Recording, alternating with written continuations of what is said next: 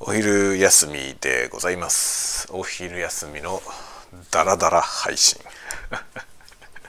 やっていこうと思いますね。今日はどうしようかな昼は。チキンラーメン食おうかな。そういう食生活をやめなさいってね話なんですけど。ね。チキンラーメン食べるわ。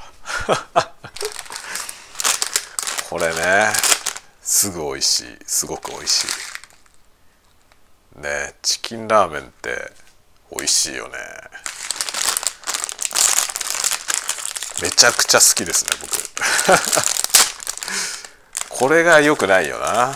絶対これが良くないと思うんだよな。そんなにさ何ていうの？あの体に悪い食べ物ではないと思うけどでもさ絶対これ食べ過ぎてると良くないよね。あ書いてある「The Origin of Instant Ramen」since 1958年からあるらしいですよ。58年ってことは何？もう70年近くですか？すげえなチキンラーメン。美味しいよねチキンラーメンね。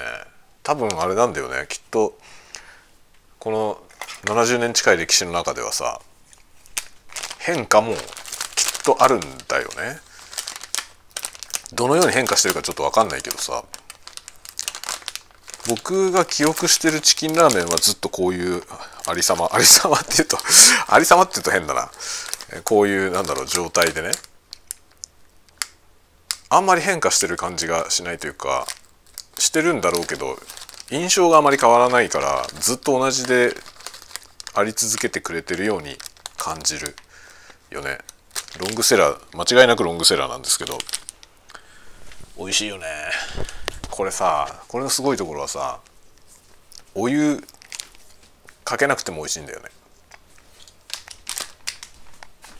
今ねあのベルマークを ベルマークを切りました。知ってましたか？チキンラーメンにはベルマークがついてます。0.7点0.7点がついております。ご存知でしたか？ベルマークの存在ってさ小学生の子供がいないと多分意識しないよね。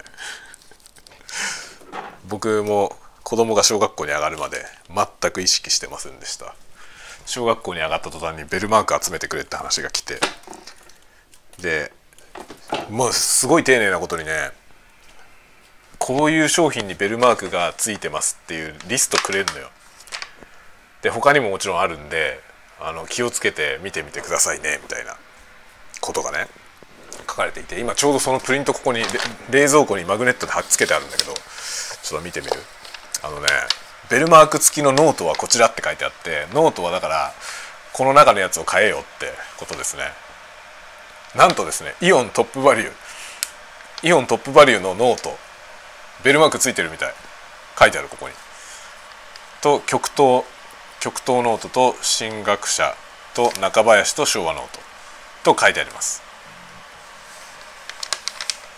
ということはジャポニカは違うの？ついてないってこと？あれ昭和ノート？ジャポニカって昭和ノート？あ昭和ノートか。ジャポニカは昭和ノートだからついてんだ。推奨されてますね昭和ノート。ベルマークキャンペーン。やってますね。ジャポニカ学習帳。ジャポニカ学習帳イラストシリーズ。ジャポニカセクション。ジャポニカカスタム。ジャポニカフレンド。全部ついてるみたいね。ジャポニカセクションってやつをよく使ってますね。あの大学ノートみたいなやつのジャポニカのやつね。それ割と使ってますね。すごいね。ナカバヤシとかのノートにもついてるみたいベルマーク。だそうです。なのでこの辺のノート買ってノートについてるベルマークをねちゃんと学校に出してねっていうことが学校から案内がされています。で日常的に食べてるようなものもねあの食品類でどれにベルマークついてるのかとかね意識して見てたんですよ。そしたらなんとチキンラーメンについてます。インスタントラーメンでついてるのはチキンラーメンぐらいだと思うな。だから日清の日清食品の他のラーメンにももしかしたらついてるかもしれないけど全部ではないですね。ついてないやつもある。ということなんですよ。ベルマーク事情。ベルマーク事情は小学生いないとあんまり多分ね意識しないんじゃない？と思うんだよね。だって必要ないからね。ベルマークって普通の人が集めても何も意味ないでしょ。もったいないよね。ベルマークあの知らずにさ知らずに捨ててる人もいっぱいいるし特にそのなんだろう子供が小学校卒業しちゃうとさベルマーク必要なくなっちゃうからそれまで集めてた人もね集めなくなるじゃない。でももったいないよね。なんかさその地域の小学校にベルマーク寄付する仕組みあればいいのにね。自分家に小学生いなくてもさ。なんかそういう窓口作ってくれるといいのにな。もしかしたらあれかなあの開放図書館みたいなのね小学校って開放図書館みたいなことやってて地域の住民はね小学校の図書館で本借りれるんですよね。それみたいなやつで行った時にベルマーク回収箱みたいなところに入れてくればいいのか。結構ねいろんなもの回収してるんですよ。あのプリンターのインクカートリッジとかもね学校で回収してるんですよね。でなんかねそれ学校で集めてその業者に返したりなんかするとねあの学校に対してお金が出るみたいなんですよね。廃品回収もそうだけど。学校の収益になるみたいなんで、まあ、僕はなんかだったら小学校にね貢献したいなっていうことで小学校に小学校のなんか利益になるものに出そうと思ってるんですけどね。そういうようなことね。なんか小学校ほんとね小学校は子供小学校に上がってみないと分かんなかったことがいっぱいあるね。自分も間違いなく昔小学生だったんだけどさ。まあ、でも自分が小学校行ってる時って学校のことはよくわからないじゃない？自分はただの児童だからね。親になってみると学校の周辺で起きてることっていろいろ興味深くてああこんなことになってんだっていう発見がいろいろあります。面白いですね。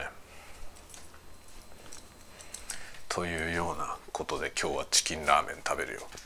チキンラーメンを食べることによってベールマーク0.7点分貢献するというね。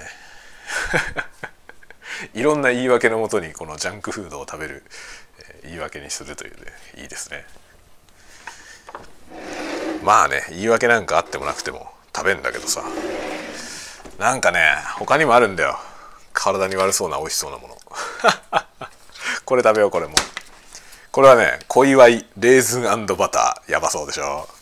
めちゃくちゃ美味しいよねこれ。知ってますか？レーズンバター。小祝いバターにレーズンをミックス。1972年の発売以来愛され続ける。伝統の味わい。50周年？違う。70周年？違うね。50周年だよ もうダメだな。算数できなくなったよ。50周年ですね。すごいじゃんこれ。50周年ですよ。小祝乳業の製品ですね。レーズンバター。知ってますか？これ。食べたことありますか？食べたことないっていう人はね是非食べてみて。これはねもうねやばいよ。習慣性が。習慣性が相当やばい。なんかさっきからやばいを連呼しすぎてダメな人みたいになってますけどこれはね本当にマジでやばいです。めちゃくちゃうまいんだよ。これこれ病的なうまさですよ。これをちょっと切って食べちゃおうかな。だけどねこれバターだからバター直接食ってるようなもんなんでやばいですね。いろんな方向にやばいですね。でしかももうね1回食べたが最後習慣性がやばいです。体がこれを求めているみたいなねことになる。これは本当にうまいんだよ。これはおすすめ。一回体験することをおすすめします。一回体験したら終わりだけどね。そんな危ねえもの進めんなって話だけどさ。ね。ダメ絶対。ダメ絶対ですよこれ。これめちゃくちゃうまいんだよな。誰が考えたんだろう。何なんだろうこのねレーズンなんだよ。あの例えばさあの北海道のねお土産でマルセイバターサンドってのあるじゃない。あれもさバターとレーズンだよね。であれもさやばいやばい習慣性があるじゃないですか。これやばいしか言ってないな本当に。語彙がどっか行くけどね。本当にこれはねうまいのよ。うまっ。うまいな。なんでさこのね体に悪いものってうまいんだろうね。というかね体に悪いものじゃないんだよな。あのこういうめちゃくちゃうまいものってさあの塩気？塩気と油脂肪分ですよね。の強いものって美味しいじゃん。それってさこれ生きるのに必要だからだと思うんだよね。塩とさ塩と油って必要でしょ？生きていくために。だけど取りすぎると体に悪いのよね。だからね多分人間のねその本能の性能がバグってんだよ。そういうことだと思う。体には必要だからこれ美味しいって感じるのはいいんだけどあの必要な分摂取できて足りてたら美味しいって思わなくなればいいのよね。食べたくないっていうね食べたいと思わないっていうそういう切り替えができるようなさサーモスタットじゃないけどさ。なんかここに達したらねこのこのパラメータがここに達したら止まるみたいなその欲する気持ち自体が止まるみたいなね。そういう機能がついてればさ取りすぎなくて済むじゃないでもそれがないもんだから際限なく取って脂肪分が取りすぎになったりとかね。コレステロールたまたまったりとかね。あと塩分過多で高血圧になったりとかね。するわけよ。このね多分欲求がバグってんだよなで多分ねもともと人間が最初暮らしていた世界ではそんなにふんだんにその塩とか油って摂取できなかったはずなんであのこの欲求に抑制がかかってなくても何ら問題なかったんだと思うんだよね。取りすぎて逆に体おかしくなるみたいな世界じゃなかったと思うんですよ。取りすぎれるほどなかったと思うんだよね。その世の中にそんなに塩とか油が存在してなくてこういうレーズンバターみたいなものはないしさそういうことだと思うんだよな。このチキンラーメンがうまいのもそれだよねきっとね。このさ油とさ匂いと油ってこれ油なのかな？この塩気だよねなんかこう栄養のあるもの栄養価の高いものをさ美味しく感じるようにできてるよね人間はねだけど食料が安定的に供給できるようになったし欲しいと思えば食べられる世界になっちゃったから取りすぎるっていう事態が起きてるのよね。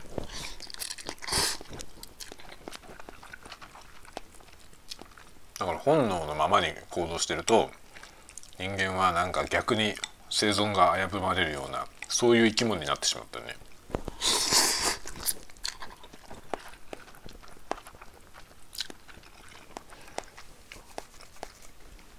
外敵もいないしね。だからなんか適当に自分たちでこう自滅し合うようなことになってんだろうねなんかもう生命体としてさそういうプログラムされてんじゃないかっていう気がするよねだから理性が必要なんだよねその本能のままに行動したら死に絶えるから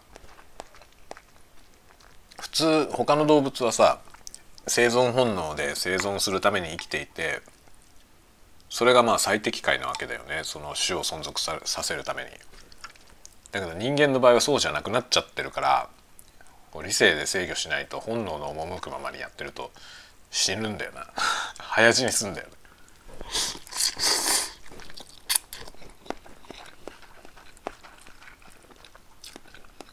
そういうことに早く気がついて自覚してさ次のステージにこう進んでいかないとなんか進歩がないんじゃないかって気がするね。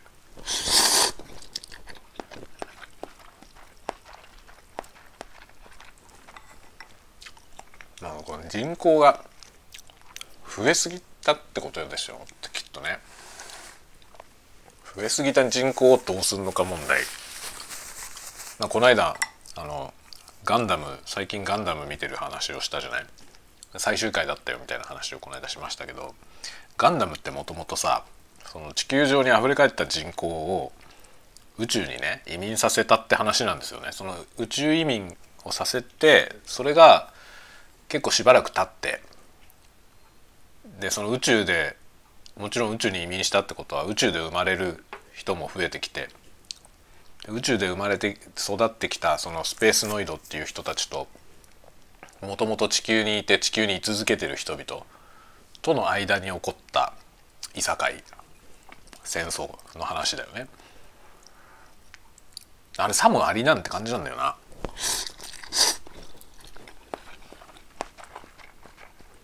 あれって結局その宇宙移民宇宙に移民するようなぐらい進歩した世界の人々も結局のところその人同士で戦争して殺し合うというね。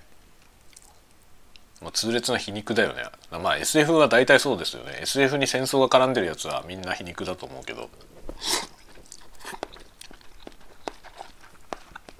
どんなに進化していろんなことができるようになっても結局のとこ戦争するっていうさ。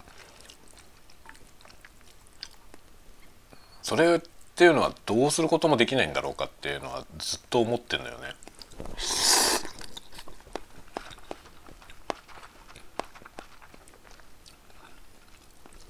どうしてなんだろうね。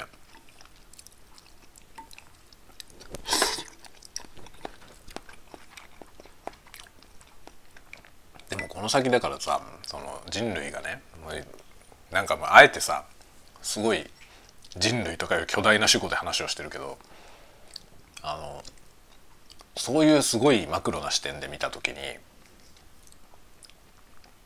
どういうふうに進んでいけばね種としてちゃんと進化できるのかなっていうことが気になるよね。技術技術革新みたいなことはどんどん起きててさ技術はどんどん進化してるけど人類ってものはどのどのぐらい進化してんだろうって時々思うよ。だからその技術の革新がその種としてのさ生命体の種としての進化よりもはるかに早いから追いつけてないんだと思うのよね。自分たちの作り出した世界に自分たちが適応できてないんだろうな。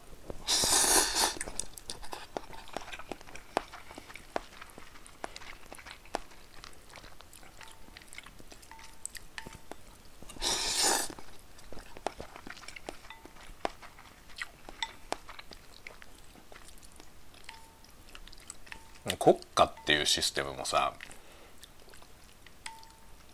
もう随分古いものでしょ？システム自体は。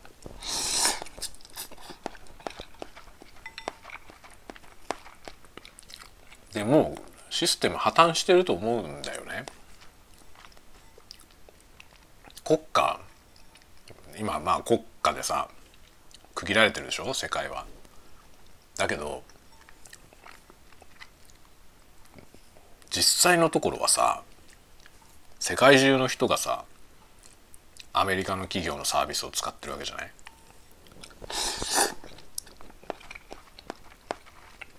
まあ世界中って言ってもそれは比喩でさ全ての世界の全ての隅々まで行き届いてるわけじゃないけどでもアメリカが作ってるそのサービス世界中で利用されてるよね。インターネット上のいろんなサービス。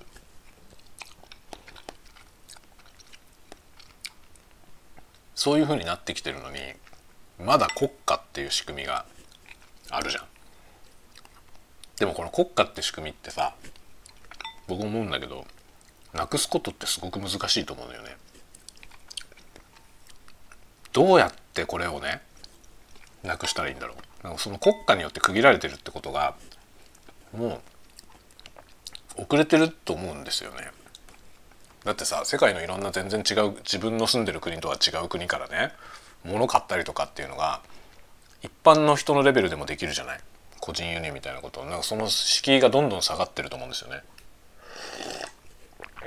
昔はなんか個人輸入ってめちゃくちゃハードル高かったけど今例えばアメリカのアマゾンから日本人が物買う日本に住んでてね物買うってことは全然難しくないでしょ？そういう世界になってきてるのにでもみんな国家があってでその通貨のね為替みたいなものがあってねもうこの仕組み自体がもう限界なんじゃないかって気がするんだよね。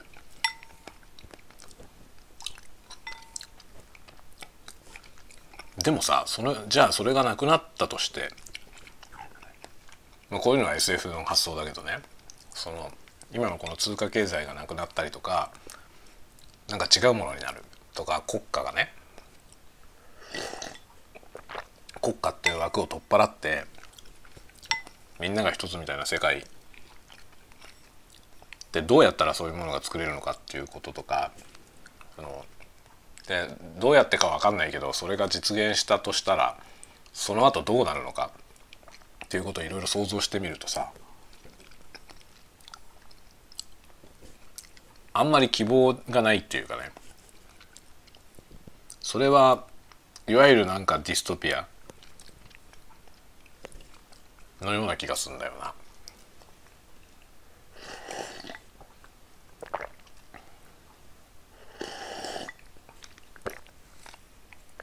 争いの規模が小さくなるだけで争いがなくなるわけじゃないと思うんですよね。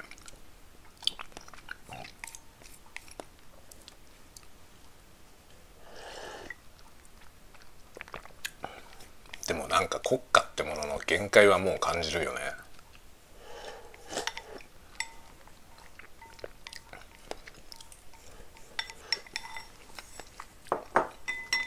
なんか資本主義の限界も感じるしさもその資本主義の限界を感じた時に資本主義やめて新しいものっていうのはどういうものなんだろうっていうのもねいろいろ考えるんだけどそれもね何考えても全部ディストピアしか思い浮かばないのよね。これはなんかその僕の想像力が貧困だからかもしれないけどなんか未来図を描いた時にさその未来の予想みたいなことねあんまりいい世界が描けない夢のようなね世界が描けないんですよね。なんかどう転んでもディストピア な気がする。サイバーパンク的な世界っていうのもねなんかあれはあれでちょっと違うような気がするんですよね。そのここの今僕らが暮らしているこの時間軸のその先にねそのああいうサイバーパンクの世界っていうのはないような気がしてるんですよね。もちろん異論あると思いますよ異論はあると思うけど僕はなんとなくそんな気がするのよね。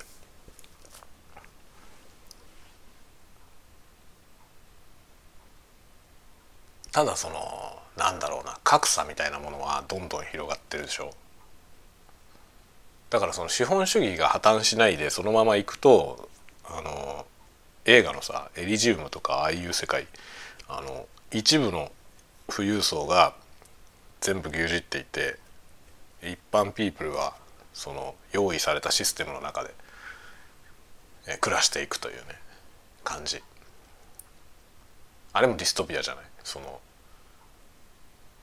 見方によっては。結局だからねどういうふうになればその理想的な世界になるのかまあでもさディストピアの SF の根っこにあるのって理想郷を描けばそれはディストピアになるっていうことなんだよね。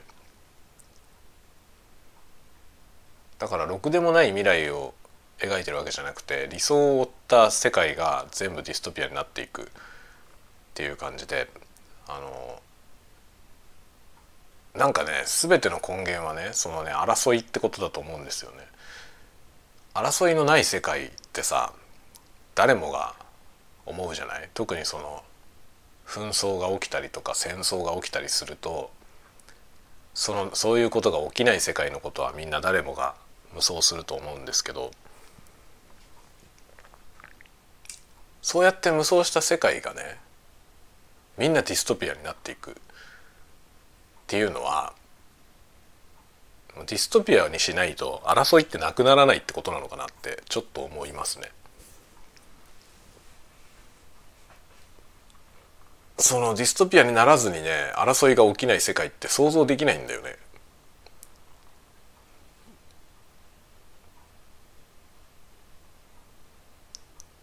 だから「エヴァンゲリオン」でもさその人類補完計画ってね、まあ、人類は要するに完全じゃないから完全じゃない者同士だから争い人類同士が争うでしょ？それがだから完全体になれば争いはなくなるんだけど何しろ一つの子になるからね。だけどそれはもうディストピア以外の何でもないわけですよね。その個人がなくなるってことだから。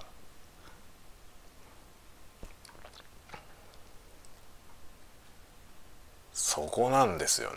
だから結局のところさ平和っていうものがディストピアとがっつりくっついてる。からね。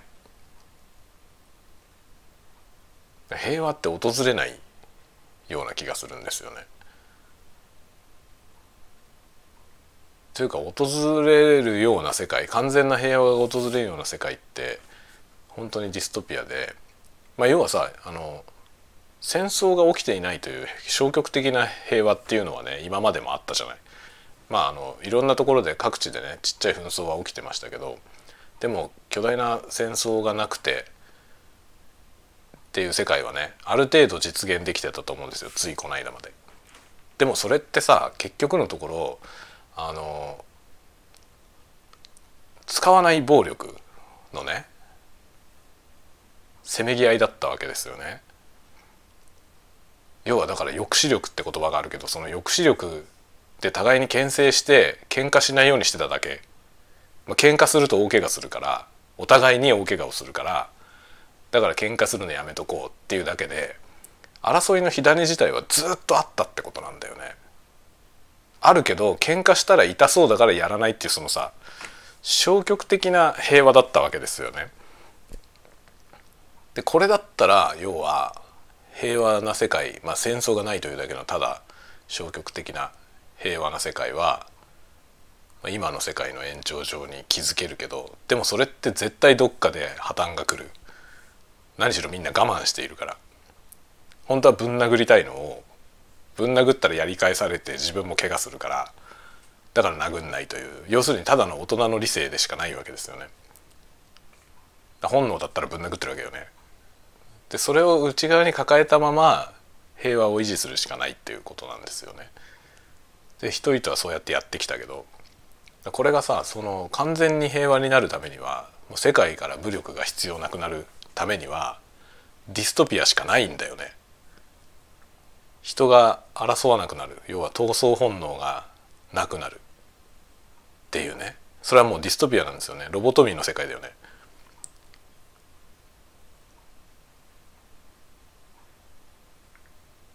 そのねそのことに絶望を感じますね僕は。だから争わずに普通に人間が人間らしく生きることはできないのだなっていうその絶望感がありますね。だってディストピアになっちゃうんだもん。争いのない世界を描こうと思ったらディストピアになっちゃう。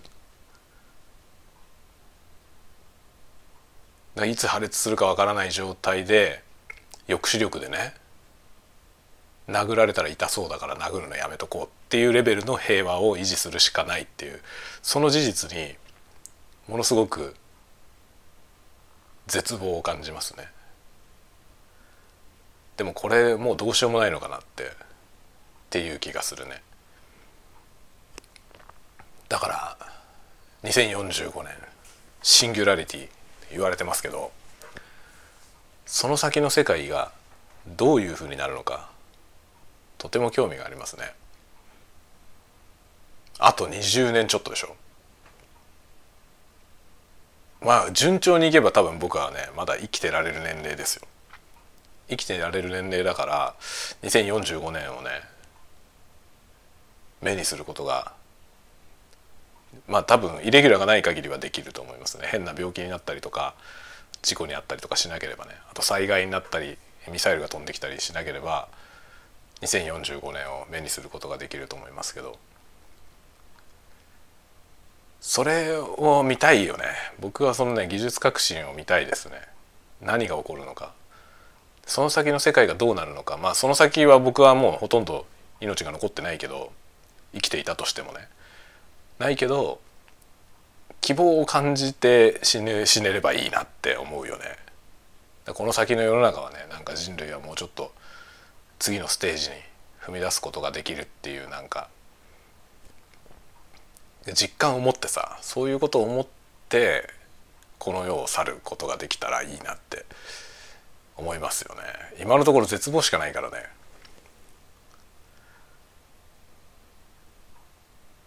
まあねそういうことなんだよね結局のところ抑止力によるその平和っていうのはさ要するに殴られたら痛そうだから殴んないというレベルのものってことは破れかぶれになったらやるってことなんだよね。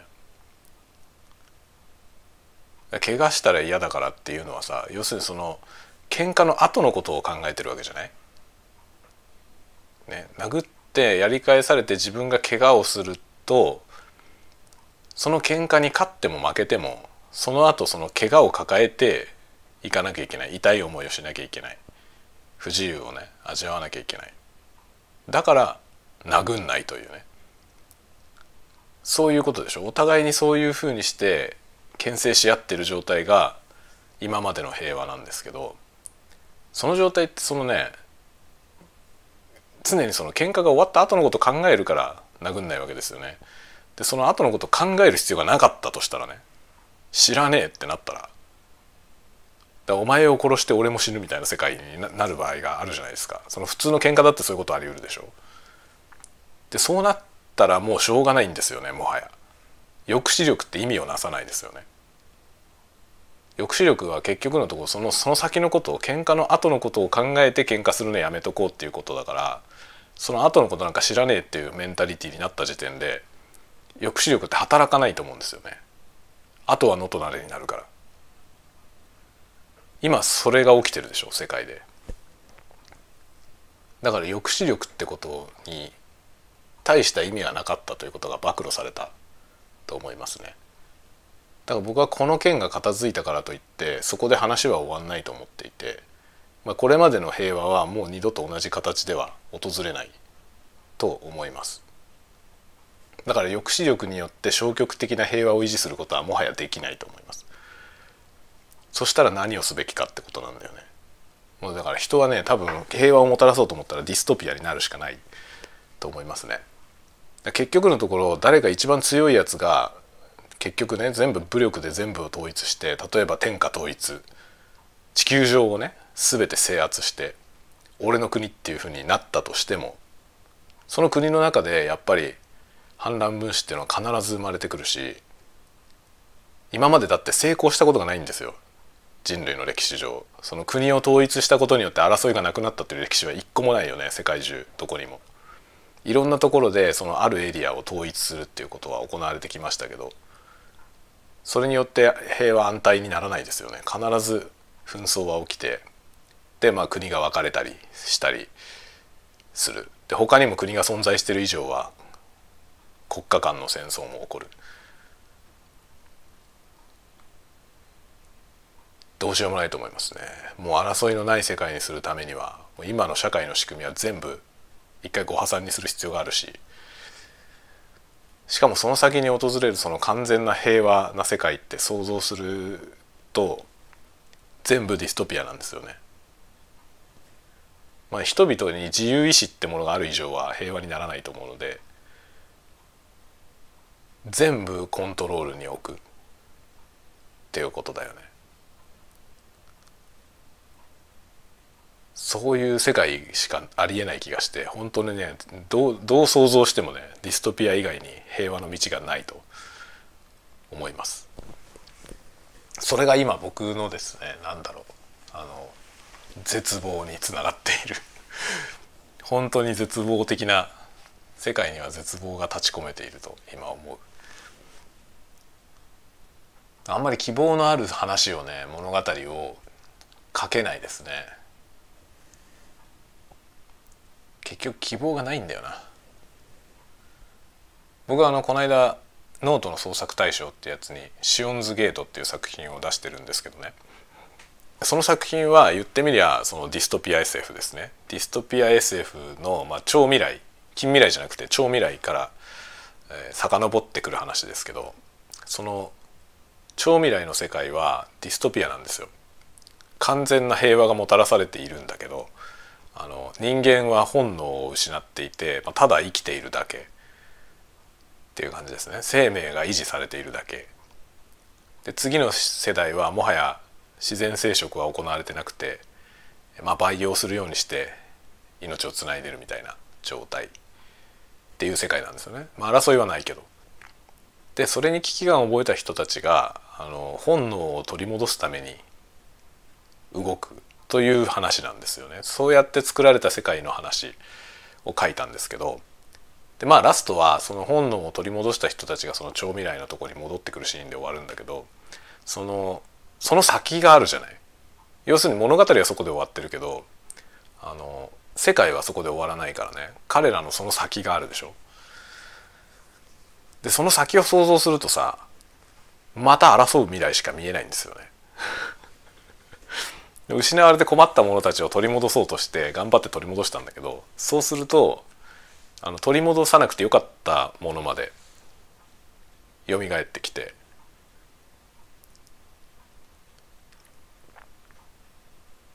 昔ねあの「あさりちゃん」っていう漫画にね急にすごいとんでもないとこに話が飛ぶけど「あさりちゃん」っていう漫画であの欲望をね人の欲望を食って成長する化け物みたいなのが出てくる話があってであさりちゃんとたたみちゃんのその兄兄弟姉妹がねその魔物みたいなやつに捕まっちゃうんですよ。で欲があるからその吸い取られていっちゃってで結局その欲を吸い取られることによって人はその何て言うの生命力が奪われて死んでしまうみたいな話なんですよ。でまあ最終的にはね2人の欲がありすぎて結局その欲吸いきれなくなって魔物がねあの栄養過多になってね 破裂しちゃうみたいなむちゃくちゃな話で終わるんですけどその中にねその欲を全部捨てて解放されようとするシーンが出てくるんですねあさりちゃんがね。あさりちゃんが何にもいらない何にもいらないってやってでそうすると欲を吸って生きてる魔物から解放されるんですよ。解放されかかるんだけどじゃあお前生きてなくてもいいのかって言われて生き生きたいっていうねその命は惜しい生きていたい死にたくはないっていうその欲求があるだけで解放されないっていう話なんですよね。要は生存欲そのねいろんな欲望あるけどその中のその生存したいという欲それだけは捨てられないという話だったんですよ。それを捨てちゃったら死んじゃうからね生きていられなくなっちゃうので生きていたいと思う以上は欲を捨てることはできないみたいな話だったんですね。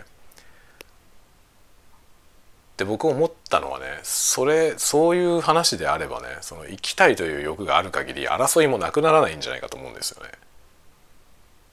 生きるっていうことにはさ競争がつきまとっているんですよね。まあ、病原菌に負けないとかいうこともそうだし例えば生存競争ってあるじゃない限られた食料しかないで食べなきゃ死んでしまうでも同じその食料を欲している人がたくさんいる。ってなった時にね誰かは生き残れないっていう世界があるありえるわけですよね。その時に結局争いは生じるんだよね。生きたいと思ってる限り。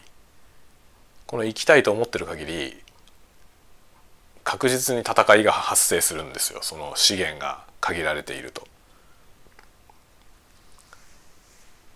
絶望だよね本当に。だから争いをなくすことはできないし争いをなくすことができたとしたら人は生きていないと思うね。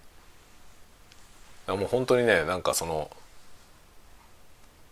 そういう二択みたいな世界 なんですよ本当に。争うか死ぬかっていう世界ですよね。なんかねもうだからもう僕は SF でずっとさそういう人々の未来を明るくするためにねその明るい未来になるためには人はどうなっていけばいいんだろうかってことは常にテーマとしてあるんですけどなんかろくな未来が浮かばないんだよね。で結局ディストピア SF を書いてるよね。なんか希望的な未来を描けないんですよ全く。21世紀にもなってしょうもない理由で戦争が始まるっていうねしょうもないっていうのはその旗から見るとってことですよ。当事者の人たちにとってはしょうもなくなくてそれはもうしかるべき理由で戦っているんだと思うけど。でもね21世紀にあれが起こったことはちょっと衝撃ですよね。衝撃であると同時にそれが現実だったということを思い知らされたよね。もう少し人類ってものはさ進歩しているかと思っていたよね。多分同じような感覚でいる人すごく多いんじゃないかと思うけど思ったよりも人間はアホだったということが証明された。というような気がしています。早く終わってほしいけどね。終わってほしいけど僕はねあれが終わったからといって今行われてるあの戦争が決着したからといって世界は元には戻らないと思います。もう元には戻らないしその抑止力による平和ってものはもはや二度と二度ともたらされないと思いますね。じゃあどうなるのかってことだよね。そこが本当に不安ですね僕は。僕が例えば独り者だったらあんまりそんなね不安っていうかもうなるようになれっていうさ自分の残りの人生のことだけでいけばね。まあ自分はどっか途中で死ぬかもしれないけどその何か争いが起きてね。死ぬかもしれないけどまあいいやと思えるんですけど。子供がいるとさその子供たちに残す世界がどういうものになるのかってことはすごく気になるよね。